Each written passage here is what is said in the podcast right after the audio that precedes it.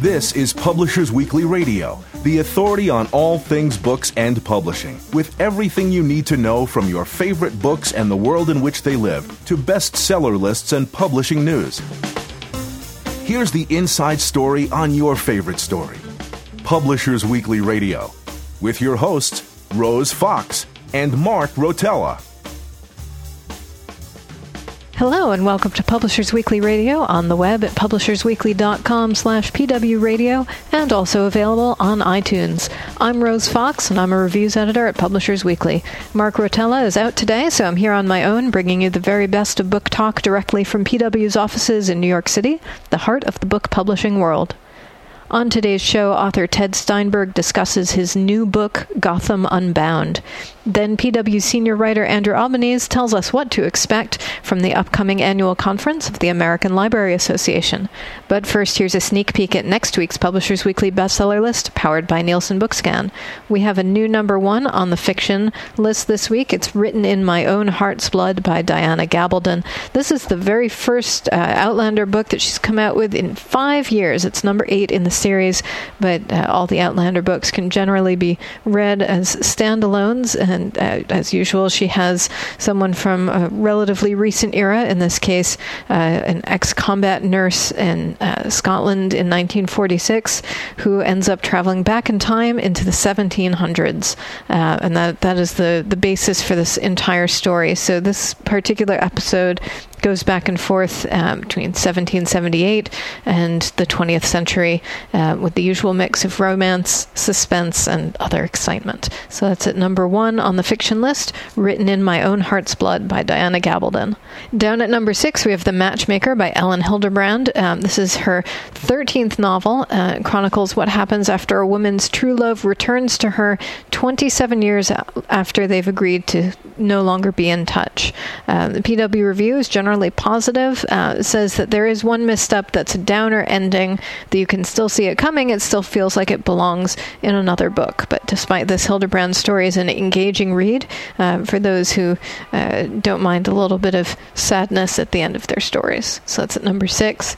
And finally, at number 15, we have Counterfeit Lies by Oliver North. Yes, that Oliver North. Um, he's writing military fiction now. Um, this is, uh, the publisher says it's a gripping, nonstop tale that could only be written by someone who has been there, done that.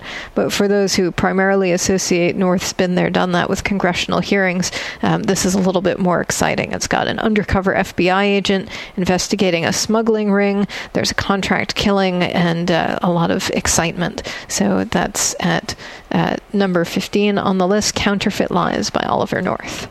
And now joining me, uh, we have a special guest. Uh, PW Nonfiction Reviews editor Alex Crowley is here to give us an update on the nonfiction bestsellers. Hi, Alex. Hello. Very nice to have you here. So, what's on the nonfiction list? Just as with the fiction list, we have uh, first timers uh, at the number one and number six positions.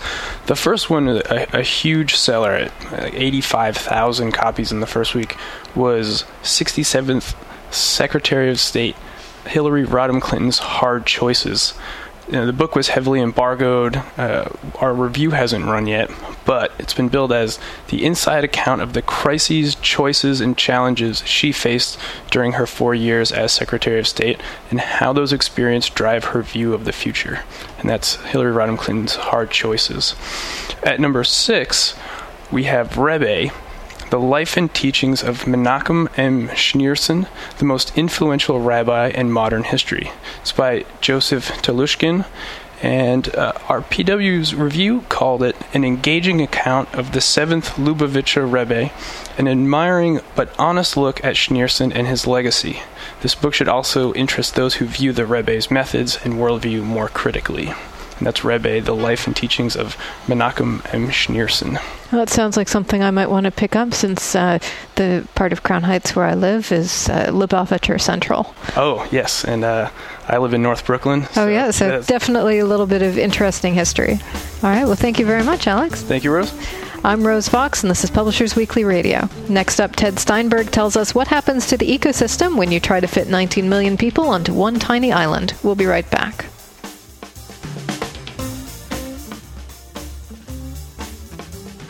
Welcome back. I'm Rose Fox, and you're listening to Publishers Weekly Radio direct from PW offices in New York City.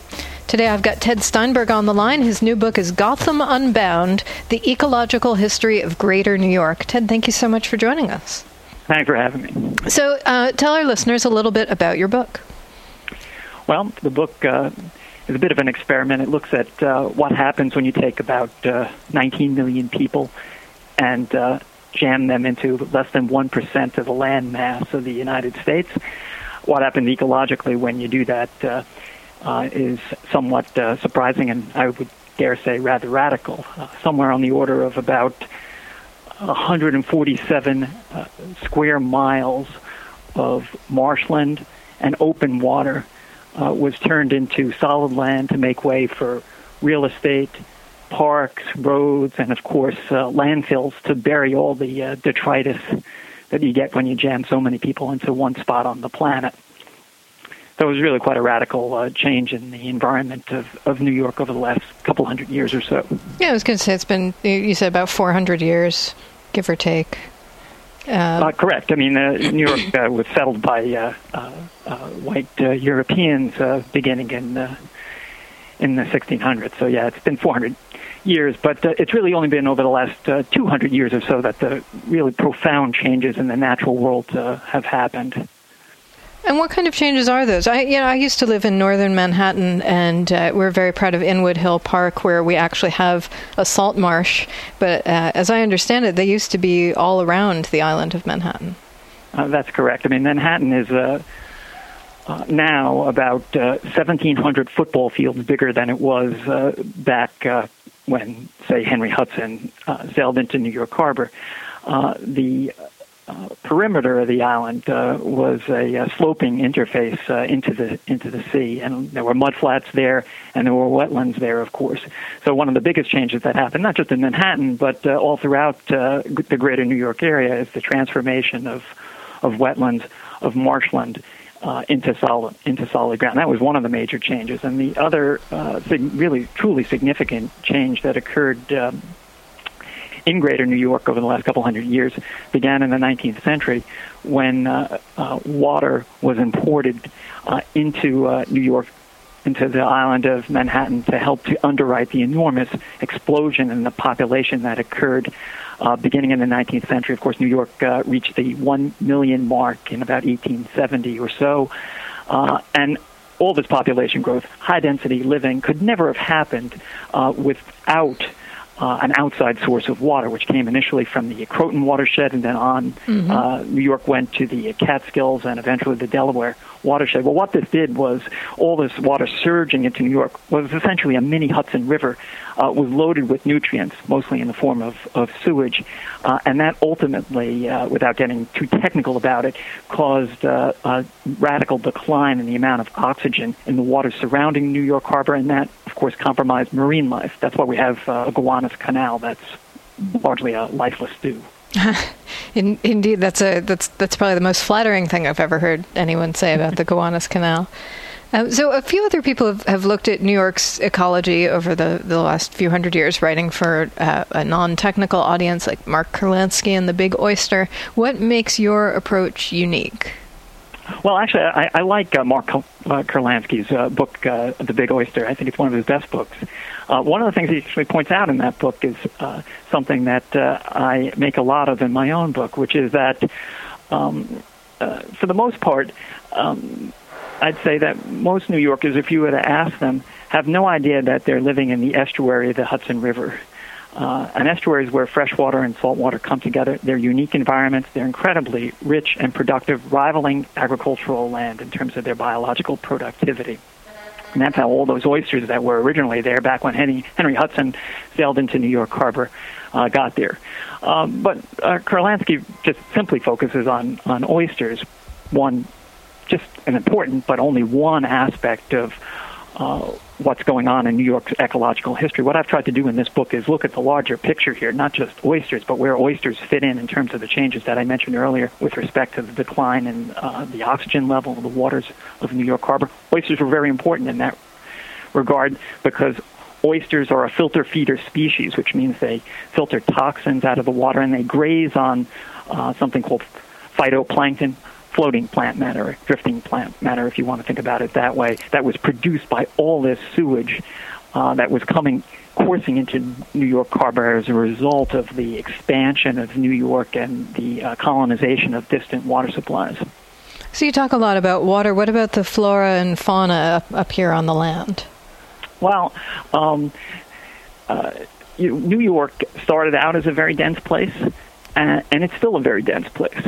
Back in Henry Hudson's day, um, there was all kinds of what you might call natural density, and today we have what, for lack of a better way of putting it, you might call unnatural density. Back in Henry Hudson's day, you had, of course, the oysters, the clams, the mussels. Uh, uh, an incredible amount of uh, of grass, uh, uh, uh, salt marsh grass, but even underwater grass. Uh, you have bears, wolves, mountain lions, deer. You have porpoises, and uh, uh, even a wayward whale, perhaps making its way uh, up the Hudson River in the Salt Wedge that goes north of uh, uh, of, of New York City. Mm-hmm. So there was incredible uh, uh, uh, density. It was must have been magnificent, actually, when you think about it. Well, today, uh, if you fast forward whatever 400 years, uh, what you find is that New York is still a very dense place, but now uh, we've got uh, a, a large number of uh, of human beings living in this spot in North America. In Manhattan Island alone, you've got about 69,000 people per square mile. Five of the densest cities in the world are, I mean, excuse me, in, in the United States are located in the greater New York area. Um, Guttenberg, New Jersey, uh, Hoboken, uh, uh, West New York, I'm missing one, Union, uh, Union City, and of course New York City itself. These extraordinarily dense places. The kind of flora and fauna, as you put it, that uh, tend to flourish now are those that uh, can make peace and flourish uh, an environment with a large number of human beings. So, for example, you see the ubiquitous uh, uh, Phragmites or common reed all over the place. Uh, this is a species that uh, thrives in disturbed environments uh, and does well in uh, a in waters that are uh, relatively well fortified with, with nutrients. We see gulls because of all the landfills that uh, once existed, pigeons, of course, mm-hmm. uh, around uh, Manhattan Island itself. Uh, there's now really, instead of that sloping interface that I mentioned earlier, now you have essentially open water and only species that can flourish in open water like uh, uh, uh, herring uh, and anchovies uh, are the ones that uh, tend to thrive there. So, how does New York City, uh, how does New York's ecology resemble that of other like densely settled coastal cities? You mentioned a little bit at the end um, the port cities across the world, from Shanghai to Mumbai, Tokyo to Bangkok, need to learn from New York's ecological history. So, so what what are the similarities there, and what can they learn from us? Well, New York is a is a great uh, case study uh, because it is located in an estuary. And if you take a look over time at the 25 largest cities uh, in the world, say from around 1800, like I did, all the way up to 2010 or so, uh, what you find is that more and more cities, ultimately now about 70% of them, are located uh, in estuaries where freshwater and saltwater meet. Uh, and estuaries are um, as I said earlier, unique environments that uh, are uh, very uh, rich biologically speaking. So, New York has uh, what happened, as goes New York, you might say, so goes the world, at least with respect to cities. Urbanization is on a tear throughout uh, the uh, planet today. It's estimated that by the middle of the century, somewhere between around seven in ten people on the planet Earth are going to be living in urban areas. So, and they're going to be many of them, of course, living in um, coastal environments and in estuaries. And of course, New York uh, has uh, particular uh, uh, uh, uh issues with respect to to coastal flooding. The kind of development that that occurred in New York is being emulated across the world, building in low-lying areas that are uh, prone to inundation, and even more so now uh, with sea level on the rise. And and with big storms coming through like Hurricane Sandy. Correct. So, what do you think of the the proposed uh, anti-hurricane efforts that have been talked up a lot in New York in the last couple of years? Because uh, certainly Sandy shook things up a great deal, but it's hard for uh, someone like me who's not very well versed in this to really know whether all of the proposed solutions have any merit. Well, I don't know what the solutions are exactly. I mean, uh, it seems to me that uh, there hasn't really been uh, a solution proposed so much as some ideas about how to deal with this. Uh, I'll tell you what ideas won't work. Uh, and that's what uh, New York has been doing for the last 300 or 400 years, which is, uh, and furiously so in the last 200, which is that that the city has been thumbing its nose at the sea, building with abandon, reckless abandon, really, in some cases, uh, out into the floodplain. Mm-hmm. Uh, when you reclaim 147 square miles of land from the sea, you're you're you're tempting fate there. And I think uh, the uh, uh, result of that development policy became very clear, painfully clear uh, to many during during Hurricane Sandy. So there aren't really a lot of choices here, and this is why environmental history, uh, the environmental history of New York, is so important because the past structures what can happen in the present and on into the future. It's not as if we can pick New York, Bill, De Blasio can pick New York up and move it up to Westchester or something like that. That's just not going to happen. So there, there, there, there are only certain limited number of options here.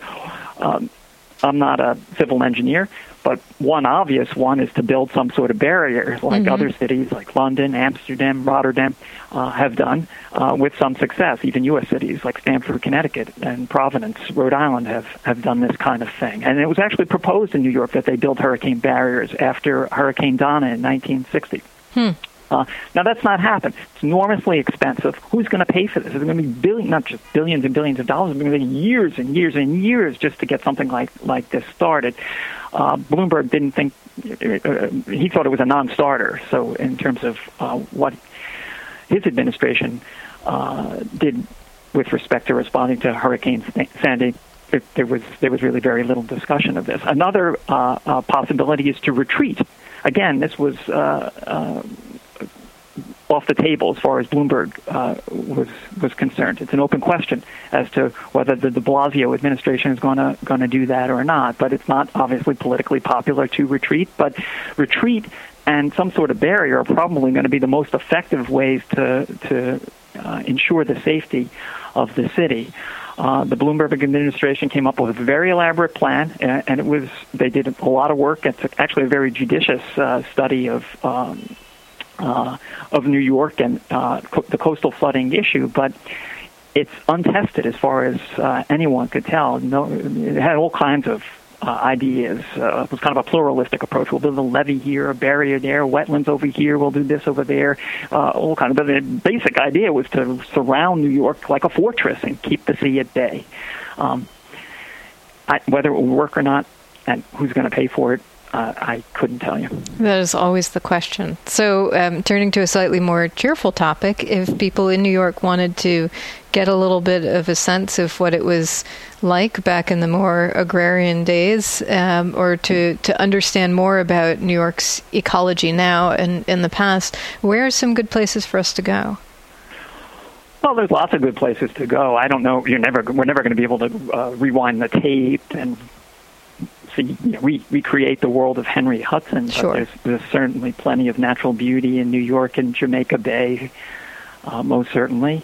And uh, in Staten Island, which I think uh, is often uh, written off by many as kind of a you know, laughing stock or something like that, but actually there's enormous natural beauty there. I mean, the green belt is there, the blue belt, and of course there are uh, plans now uh, that are proceeding apace uh, to transform Freshkills into uh, into a park. Um, so uh, there's lots of places to, to, to, venture, and if you want to go across uh, uh, the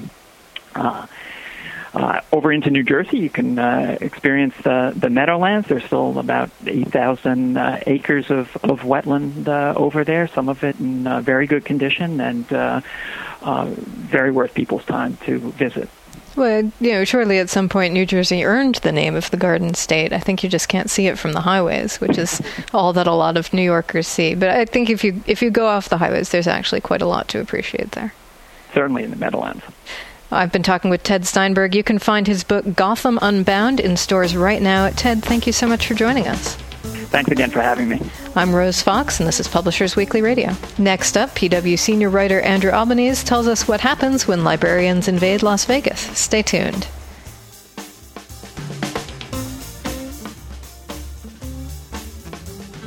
Welcome back. I'm Rose Fox, and you're listening to Publishers Weekly Radio, direct from the PW offices in New York City. Every week, we get insider info from Publishers Weekly editors and contributors, and today, PW senior writer Andrew Albanese is here to give us a preview of ALA. Hi, Andrew. Hey, Rose. It's always nice to have you here. So, um, tell us a little bit about the upcoming ALA conference what happens in Vegas.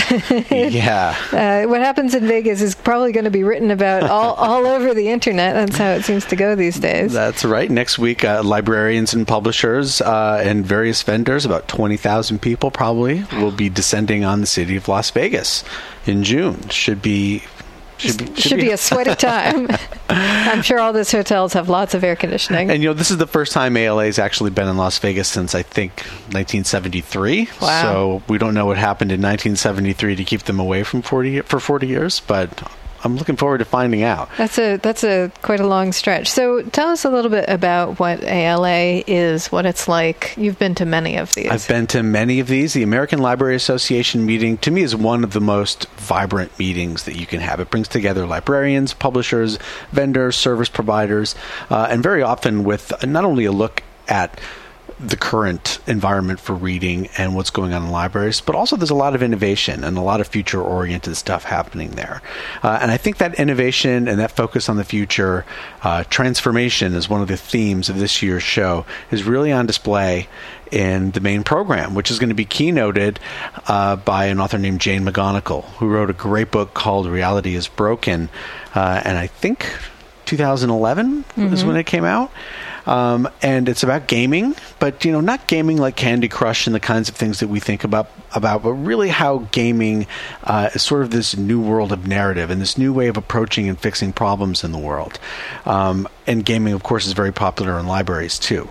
So I really expect McGonigal to have uh, a lot of food for thought for libraries and for those of us in the creative arts. So when you say the theme is transformation, what kind of transformations are we talking about? I mean, certainly publishing has been undergoing a transformation over the last few years, but have, how have libraries been transformed? I think the main theme for libraries is that they're shifting away from this you know this idea of being a passive provider of materials to really becoming an incubator for creators. Mm-hmm. uh, and i think we see this in a number of ways that are going to be on full display in las vegas and that's from maker movements.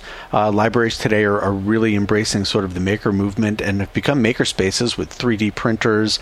Uh, and, and it's not just technology that's driving that either. Everything from having knitting classes all can be part of the maker movement here. Uh, and also in terms of self-publishing which is also something libraries are wrestling with here um, there's a big demand in communities for people who uh, not only want to you know take out books but want to write books and publish books and I think the library is seeing it, that it definitely has a role to play there. Uh, so self-publishing is going to be a big part of what we're talking about in Las Vegas. And I was looking down the uh, list of people who were going to be appearing, and I noticed that they're almost all on the other, and they're almost all young adult authors. Uh, so is there just a I, I, I didn't sort of grow up with the idea of libraries being very child centric spaces. They tended to be more um, adult focused, at least that was my sense of them. Um, but now it seems like kids are a big part of the target market. Enormous part of the. In fact, that's probably one of the main pieces of the ALA piece is the. Uh, is the children's and YA section. Now, you see a number of authors in the main program who appeal to the children and YA section, but where you really see it is on the show floor. You will see lines going around corners and jammed up aisles where uh, children and YA authors are doing signings at booths. And if you look through the author section on the ALA website of who's coming to the ALA annual conference, it is jam packed with children's authors and uh, teen stuff. And, you know, also, too, a lot of those, you know, YA books are being read by adults that these is very true. Mm-hmm. All right. So, what else has uh, been going on in the, the library world? And also, you've been covering some things on the legal front for us as well. Lots of news in the legal front. Uh, you know, I think for me, the main thing that I'm going to be looking forward to is the ebook situation in libraries, and we've talked about it on this show in the past, uh, and it's a main part of what I do here at the magazine and I cover. The library ebook, ebook market has been struggling, I think, to say the least, over the last couple of years, but as of last year, they saw some progress. All of the major publishers are now involved with lending ebooks, and that's a really good sign. But now we've already seen the conversation begin to shift. Now it's away from this idea of what publishers need to feel comfortable securing basic access to ebooks in libraries to what the market is going to make successful. And I think the key to that success is the user experience. So far, the library user experience has not been a very good one. And I think a lot of people are being turned away from the library website, either by a long hold list on a bestseller or by having to click 15 times to get mm-hmm. something to download. And user expectations are really being retrained by the Amazons and the Netflixes out there. So, how now that we have this basic level of access, which didn't come easy, and I give the ALA and the publishers full credit for working this out, even though I think it took longer than it needed to. What's going to happen in the marketplace, and how we're going to get libraries up to speed with the user expectations generated by these for profit services. That's going to be a major theme of the conference this year and something I look forward to reporting on. So, when you mention Netflix, for example, if I go and watch a movie on Netflix, there's no limit to how many people can be watching that movie at the same time. But right now, um, ebooks have this sort of artificial limitation placed on them where you can only take out 10 or 15 copies as though there were actual physical copies of the ebook that you were borrowing. Do you think that's going to change? I do think that's going to change. I think it has to change. I think we're seeing a streaming model come into for, for so many different kinds of media. People expect their apps to work Mm-hmm. You know, like they expect an app to work. And this idea of putting friction or some sort of artificial restriction from this old analog era reading, I, I don't think that that's sustainable for very long. Uh, I think it's something the publishers want to lean on now until they figure out how they're going to carry their legacy business forward. Um, the problem is is that they can't be too slow. You know, they're going to lose libraries, especially, are going to lose these readers to other services. Uh, if their apps don't provide a good user experience. And I think we're starting to see that message come through in the last couple of uh, weeks at BEA and uh, at a breakfast panel that I hosted at Random House last week. We've seen a renewed focus. Uh, at least an, an acknowledgement of the idea that the user experience is extremely important here. So there's this idea that uh, libraries can't just depend on readers to always be there. The readers will either go off and buy books somewhere else or they'll start playing video games and watching movies instead. I think that's exactly right. And I think that for publishers, that would be a, a, huge mistake. You know, especially, and I'll say this about the, the stuff you can watch now on Netflix. The biggest thing to me competing for the attention of the consumer these days is that television has gotten a lot better. You know, mm-hmm. it was a lot easier to read a book in the old days because TV sucked. Let's be perfectly honest. There wasn't a lot of great stuff on TV, but there is a ton of very well done stuff that's now available on Netflix, all for an all you can eat price of what seven ninety nine, eight ninety nine a month, and it's all on the same screen as your ebooks are. And now. half of it is based on books. And most of them, you know, a great deal of it is based on books. So if it comes down to you, you you've got your tablet, and you, you know, do you have to get on a holds list at a library for six months to get a bestseller or pay fourteen ninety nine for it on Amazon? Or will you watch something on Netflix that you've already paid seven ninety nine for the month for or Amazon Prime? I think there's a lot of competition all on one screen for user attention. And I think that publishers and libraries need to recognize that and get on it. If we lose libraries, if we lose reading, you know, if, if libraries lose that, it's going to be a problem. Yeah, absolutely. And, you know, this is, I think, uh, I, I just realized I haven't heard the word torrent or piracy in, in kind of a while. Those words have just dropped off the radar. So people are no longer talking about the competition for legal books being illegal books. They're talking about other services you pay for, like Netflix, where you're you're paying a small monthly fee, but you're still paying for it. That's right. I think that's a really good point. I mean, back when I was going to conferences in the end of the 2000s, or beginning of the 2000s, right up until about 2009, piracy was always a major topic. But now I think people realize that it's you know less of a concern uh, especially compared to the idea that you just have to reach people. You have to put this in front of them. And I think there's actually a concern now that more people are being restricted from basic access to this stuff mm-hmm. than are stealing it. And that may be a bigger problem. So I, I, you're you're right on with that. I think that the the atmosphere shifted away. You know who is still talking about piracy is the Motion Picture Association. That's true. And you know it's interesting to watch how the TV industry is is doing incredibly well with streaming, but Mm-hmm. the motion picture industry is still you know sort of figuring it out and still lobbying against piracy. Not to say that piracy isn't an issue, but you know, the streaming model for TV I think is showing us all what the future is. All right. Well, thank you so much, Andrew. It's always great to get your perspective on these topics. And maybe after you come back from ALA, you'll tell us what happened in Vegas. I will tell you what happens in Vegas, and uh, it's always great to be here. And we miss you on the podcast. Rose. Oh, well, thank you. Maybe I'll come by sometime. yeah, please do. And that's it for today's show. I'm Rose Fox, and you've been listening to Publishers Weekly Radio. You can find this and every episode of Publishers Weekly Radio on our website at publishersweekly.com slash pwradio and on iTunes, available for you to listen absolutely free. Check the site every week for a brand new episode, giving you the inside story on your favorite story. Thanks for listening. You've been listening to Publishers Weekly Radio Show.